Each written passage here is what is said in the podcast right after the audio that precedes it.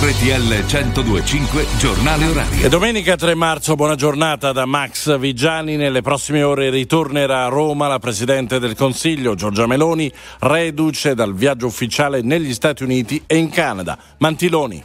I miei rapporti con il presidente Mattarella sono ottimi e la sinistra che cerca di aprire una crepa fra Palazzo Chigi e il Quirinale per fare una campagna contro il premierato e per un interesse di partito. Così la presidente del Consiglio Meloni dal Canada, precisando che quando ha parlato dei cortei di Pisa e Firenze non criticava il colle, annullato il ricevimento organizzato dal primo ministro canadese Trudeau per la premier a Toronto, decisione legata a motivi di sicurezza per la manifestazione pro Gaza radunatasi davanti alla Art Gallery of Ontario, sede dell'evento. Per la presidenza del G7 G7 mirano risultati concreti, ha spiegato Meloni a Trudeau, che si è detto impaziente di collaborare con l'Italia su ogni dossier. La crisi medio orientale è molto difficile, dobbiamo parlare molto, ha chiesto la Premier Meloni al primo ministro canadese, aggiungendo di aver parlato della guerra e dei suoi riflessi politici nell'area anche nell'incontro alla Casa Bianca con il presidente Biden. Dobbiamo evitare un'escalation del conflitto in Medio Oriente, ha insistito la Premier italiana. Conclusa la doppia missione in Stati Uniti e Canada, la Premier Meloni è in volo verso Roma. Ora il presunto dossieraggio che ha riguardato personaggi politici del mondo di musica e spettacolo. Coppola.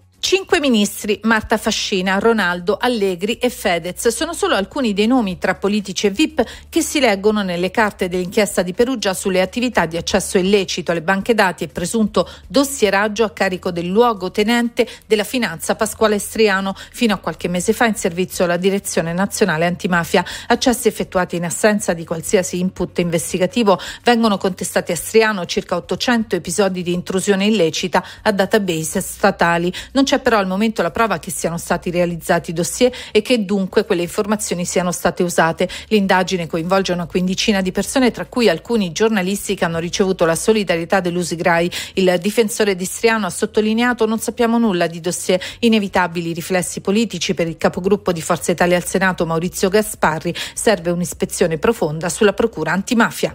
Si concluderà il prossimo 6 aprile il decimo tour mondiale di Laura Pausini sul palco del Madison Square Garden di New York. In programma uno show con molte sorprese, attesissimo e in cinque lingue diverse. Con questo è davvero tutto, c'è il traffico. Via Radio.